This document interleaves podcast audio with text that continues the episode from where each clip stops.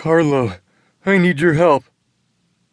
Carlo opened his rear eyes to see his friend Silvano halfway down the ladder that led into the workshop. From the tone of his words, this was not a casual request. What is it? Carlo turned away from the microscope.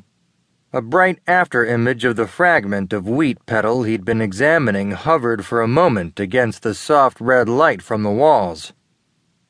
Silvano halted his descent.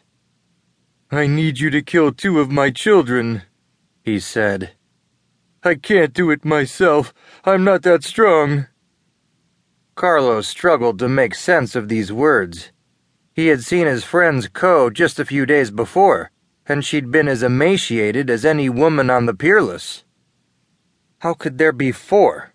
he asked, not wanting to believe that there were any, that Silvana had given birth at all.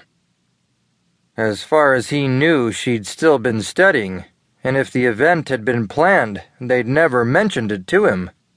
Maybe this request was some kind of sick prank. He'd drag himself all the way to their apartment, and there Silvana would be, whole as ever. I don't know, Silvano replied. He offered no why would you doubt me bluster, no theories about the reason for the calamity, none of the adornments that it would be tempting to add to bolster a fabrication.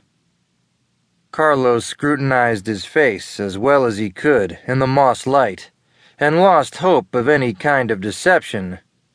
He extinguished the microscope's lamp, then pulled himself away from the bench and moved quickly around the workshop, two hands on the guide ropes as he gathered the drugs and equipment he'd need.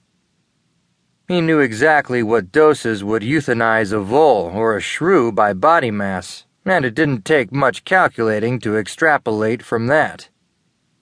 He wasn't committed to any course of action but if he ended up doing what Silvano had asked of him, any delay would only make it harder.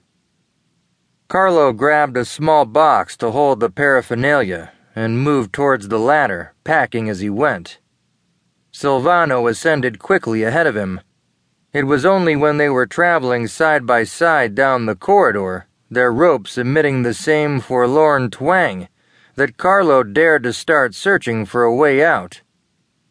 Are you sure no one's offering an entitlement? he asked. It was a desperately slim chance, but they could detour to the relay station and check. I spent the last three stints looking, Silvano replied. No one's selling at any price. A small group of people had entered the corridor behind them. Their voices echoed off the gently curved walls. Carlo increased his pace, then asked quietly, so, you were planning to have children? No, I just wanted to find a way for Silvana to stop starving herself. Oh. Everyone craved the same kind of ease, but to put too much hope in such a slender prospect was asking for disappointment.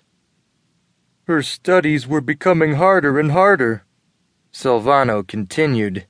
She couldn't concentrate at all. I thought it would be worth it just to let her stop worrying and eat normally. An extra entitlement wouldn't have committed us to anything, and I could have resold it if we'd ended up not needing it. So why didn't you wait? Carlo demanded angrily. How many people did you expect to die in three stints? Silvano began humming and shivering. She couldn't take the hunger anymore. She kept saying, Let's do it now, and at least my daughter will have a few years before it's her turn to suffer. Carlo didn't reply. It was hard enough watching someone you loved tormented by the need to convince her body that it was living in a time of famine, but to learn now that all of this self deprivation had been to no avail was cruel beyond belief.